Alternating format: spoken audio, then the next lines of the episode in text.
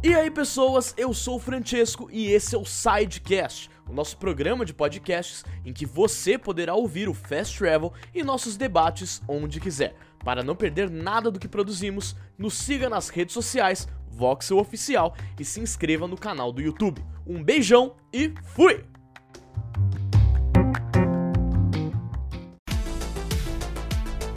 Fala pessoal do Voxel, eu sou o Juan. Estamos aqui hoje para falar sobre as principais notícias do final de semana. Vocês sabem, Fast Travel número 31. Então, bora sem mais delongas para as notícias, porque já teve bomba logo no comecinho do dia hoje. E antes de mais nada, se inscrevam no canal e deixem o like aqui no vídeo para vocês curtirem tudo o que o Voxel tem a oferecer. Não se esqueçam também de nos ouvir no nosso podcast Sidecast. Os links vão estar aqui na descrição. Solta o like lá também, hein? Então, bora para as notícias. A primeira notícia já é a bomba, hein?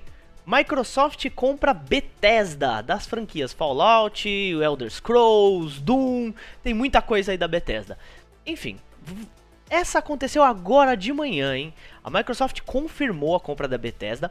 Um pouquinho assim antes, no rolou um Twitter, um tweet, na verdade, né, do Jason Schreier falando que ah, chegou a informação para ele lá na Bloomberg que a Microsoft estaria adquirindo a Bethesda.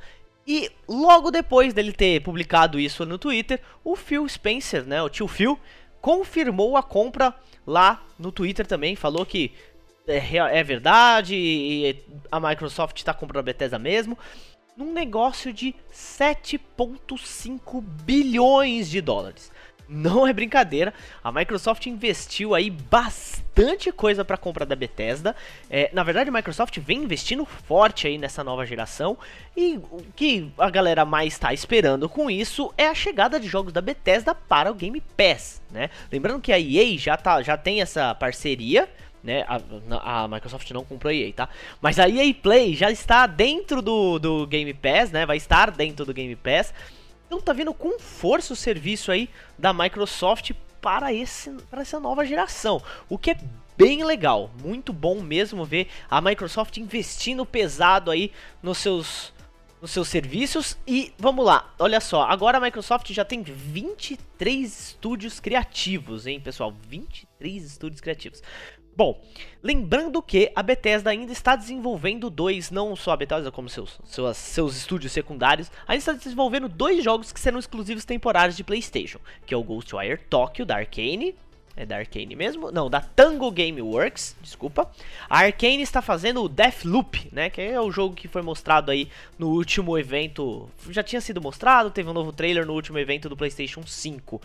Então, ó, a, a Bethesda tá sendo mesmo comprado, tava vendo aqui. O Pete Hines, né, que é um dos chefões da Bethesda, é, escreveu que, no, no, como uma mensagem, escreveu que o ponto mais importante é que a Bethesda ainda é a Bethesda.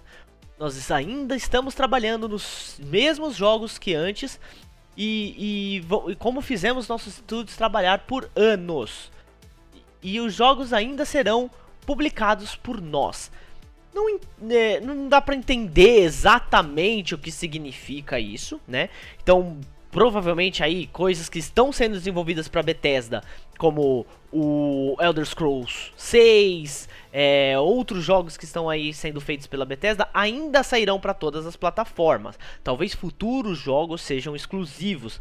Não dá para entender direitinho, não dá para tirar muitas conclusões aí da fala do Pete Hines, mas pelo menos sabemos que esses jogos que estão vindo aí podem ser incorporados ao Xbox Game Pass, o que é bem interessante mesmo. Afinal, a Bethesda tem franquias gigantescas. Então, mais uma bela, belo movimento aí da Microsoft adquirindo a Bethesda. E, bom, Bora para a próxima notícia então, porque essa já, ó, já deu uma bela incrementada no dia. Bora lá. Já que falamos de Microsoft, vamos falar um pouquinho de PlayStation também, né? A Sony disse que o modelo adotado pela Microsoft com o Xbox Game Pass no PlayStation 5 não é sustentável. O que, que quer dizer isso? Vamos lá. O Jim Ryan, que é o CEO da Sony, sugeriu que não faz sentido para a Sony adotar a mesma prática por questões financeiras e pela maneira como a Sony está enxergando o mercado de games atualmente. Pois é, ó, em uma entrevista para Game Industry, né, o site Game Industry, o Jim falou o seguinte: para nós, ter um catálogo de jogos não é algo que define a plataforma. Nosso argumento de venda, como você já sabe, é novos jogos ótimos. Nós já, temos essa, nós já tivemos essa conversa antes e não vamos seguir o caminho, o mesmo caminho de colocar novos lançamentos em um modelo de assinatura. Esses jogos custam muitos milhões de dólares, às vezes bem mais do que 100 milhões para serem desenvolvidos. Não achamos que seja sustentável. Ele também mencionou que a Sony quer se comprometer a melhorar suas produções. Olha só o que ele falou. Nós queremos fazer jogos maiores, melhores e com sorte mais duradouros. Colocar isso no modelo de assinatura no primeiro dia, para nós, simplesmente não faz sentido. Para outras pessoas em situações diferentes pode fazer, mas não para nós. Queremos expandir e crescer nosso ecossistema existente e colocar lançamentos em um modelo de assinatura não combina com isso.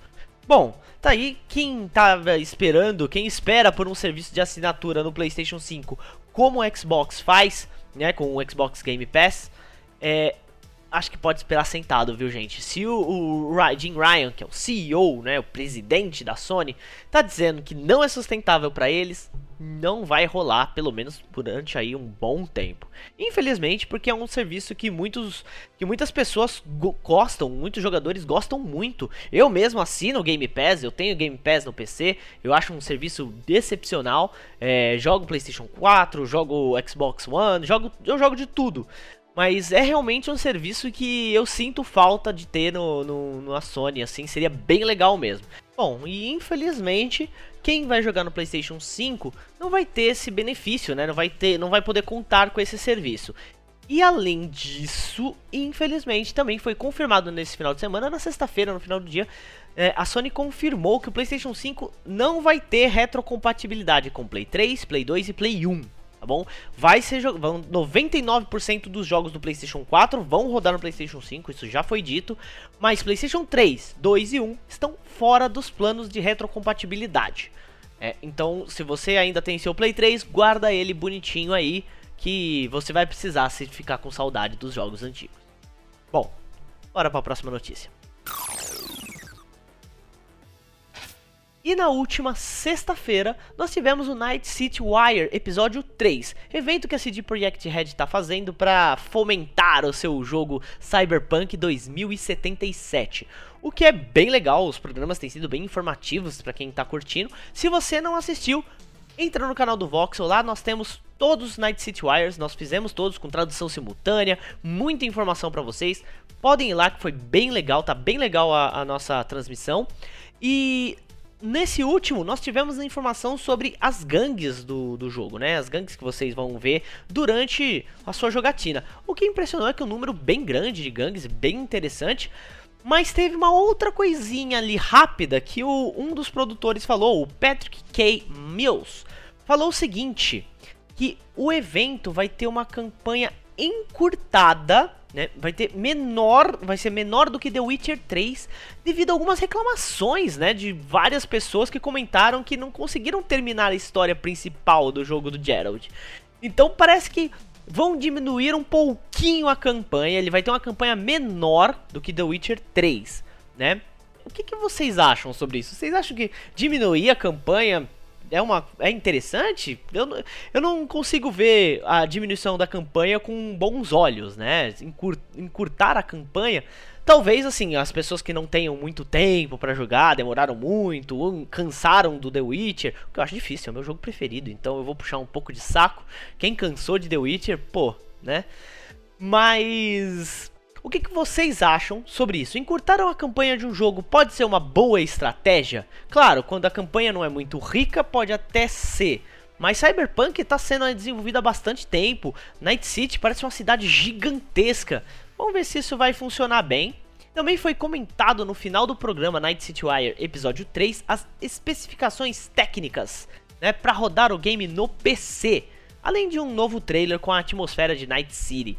Então, corre lá no Voxel, acessa, acessa nosso, a nossa live, a gente falou sobre as especificações de PC, a gente falou se vai rodar em um ou vai rodar em outra placa, a gente falou tudo sobre as especificações que vocês podem ficar, ó, tinindo sobre tudo o que acontece no Cyberpunk. Então, corre lá. O jogo vai ser lançado no dia 19 de novembro para PlayStation 4, para Xbox One e para PC. E vai haver o upgrade para a próxima geração também. Então, todo mundo jogando Cyberpunk, hein? Bora para a próxima notícia. Pessoal, vocês se lembram de Beyond Good and Evil 2? Pois é, eu já estava quase me esquecendo, até que nesse final de semana, o criador da franquia Beyond Good and Evil resolveu dizer que está se despedindo do mundo dos games. Pois é, após 30 anos de carreira, ele vai se aposentar. Michael Ansel está se aposentando, ele que também é o criador de Rayman, tá? Então, cara aí é criativo pra caramba mesmo, hein? E só que aproveitando esse desfecho aí, ele publicou no Instagram uma mensagem bem bonita, agradecendo a todos pelos 30 anos, dizendo que vai se dedicar à sua segunda grande paixão, que é a vida animal, né, a vida selvagem. Então, ele vai se dedicar a isso e aproveitando esse pequeno essa pequena brecha aí que ele deu, a Ubisoft Montpellier, é, que é a principal desenvolvedora do game, é, publicou ali a nota de agradecimento e tudo mais e falou que o jogo está em desenvolvimento ainda. Né, o Beyond Good Nível 2 ainda está em desenvolvimento e já aproveitaram para pedir ajuda para a Ubisoft Paris, né, para se juntarem ao grupo, para que para dar uma acelerada aí no processo. Lembrando que Beyond Good and Evil 2 foi mostrado pela primeira vez em 2017 durante E3. A galera se empolgou vendo o trailer, um trailer bem legal que mostra uma exploração espacial muito interessante. E aí, só que a partir desde aquela época, né, não se fala muito do jogo. Se fala muito de outros jogos da Ubisoft e tal, tal, tal, mas Beyond Good and Evil 2 ficou meio que para trás.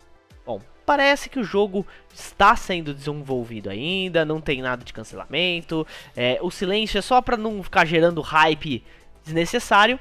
E o pessoal tá planejando aí o jogo para algum momento de 2021. Então, o negócio é aguardar, porque vai sair para a próxima geração de consoles. Então, é isso.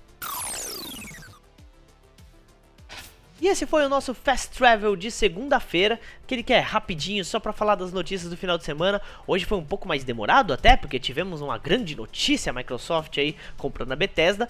Mas é isso aí, por hoje é só, eu vou ficando por aqui. Eu sou o Juan, vocês podem me seguir nas redes sociais que estão aqui embaixo. Até a próxima, hein? Não se esqueçam, deixar o like aqui se inscrever no canal. E também, quem quiser saber mais sobre as notícias, tá tudo aqui embaixo na descrição os links para vocês. Tchau, tchau.